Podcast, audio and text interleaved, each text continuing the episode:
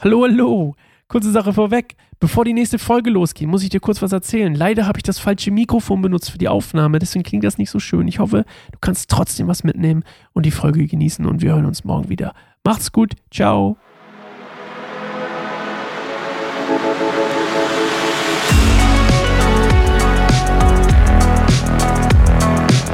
Ja, servus. Hallo. Ja, hallo. Ich bin's, der Sasche. Willkommen zu einer neuen Folge Bibelstunde Goldemund. Und das war ein total unnützes Intro. Freue mich, dass ihr dabei seid. Wir lesen heute David heiratet Abby. Oder wie wir sie, wir nennen sie ja Abby, aber Abigail. Dieser Name.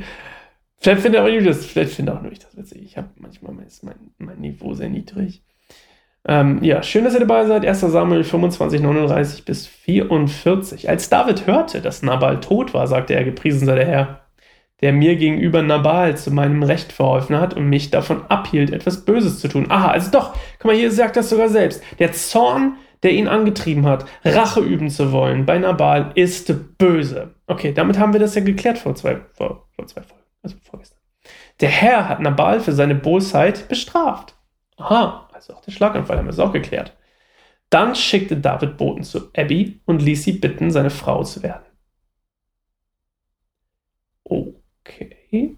Als die Boten nach Karmel kamen, sagte sie zu Abby, David hat uns geschickt, er will dich zur Frau nehmen. Sie stand auf, verneigte sich tief und antwortete, ja, ich bin seine Dienerin und bereit, den Dienern meines Herrn die Füße zu waschen. Rasch machte sie sich bereit zum Aufbruch, bestieg ihren Esel und folgte, begleitet von fünf ihrer Dienerinnen, den Boten Davids. Und so wurde sie seine Frau. David heiratete außerdem noch Ahinoam aus Jesreel. Beide waren somit seine Frauen. Und Mi Michael hatte da auch noch, ne? Saul hatte seine Tochter Michael, Davids Frau, inzwischen mit einem Mann aus Gallem namens Pati, dem Sohn La Laischs, verheiratet. Oh, so viel dazu. Michael war also nie mit David verheiratet. Habe ich das völlig falsch verstanden, ja? Na gut.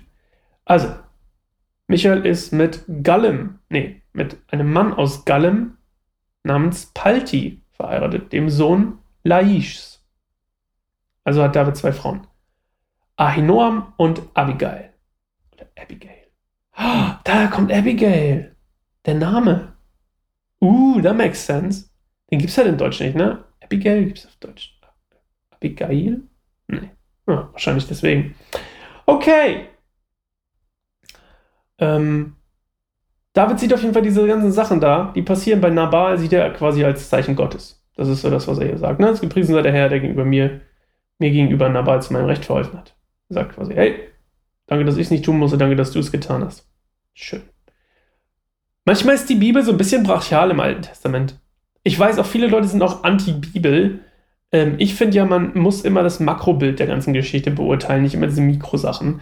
Das hatte ich euch, glaube ich, schon mal erklärt. Man muss mal ein bisschen aufs Große und Ganze gucken, nicht immer so in den Details verlieren. Ich glaube, wenn man sich in den Details verliert, verliert man sich wirklich, also dann verliert man auch den, den, den, den eigentlichen Zweck der Geschichte. Und ähm, hier könnte man genauso argumentieren, hier ist nicht die ganzen Details, was jetzt alles passiert ist, keine Ahnung, 500 Flammkuchen oder 300 Rosinenkuchen oder was auch immer, eigentlich irrelevant. Speisung der 5000 ist doch egal, ob es 500 oder 5000 waren. Im Prinzip ist die Message das Interessante. Und hier ist die Message das Interessante, dass der Zorn, die Ungerechtigkeit, der Zorn über die Ungerechtigkeit, das ist zum Beispiel ein Thema, was ich habe, böse ist.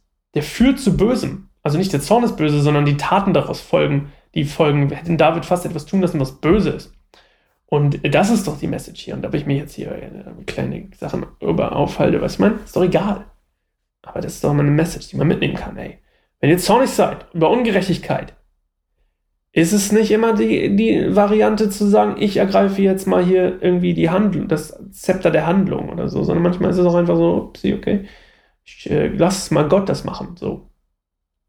Interessant. Ich mag's. Wir sehen uns morgen wieder, neue Stunde. Neue Stunde. Was ist los mit mir? Neue Stunde, neues Glück. Neue Folge, neues Glück. Freue mich drauf. Bis dahin.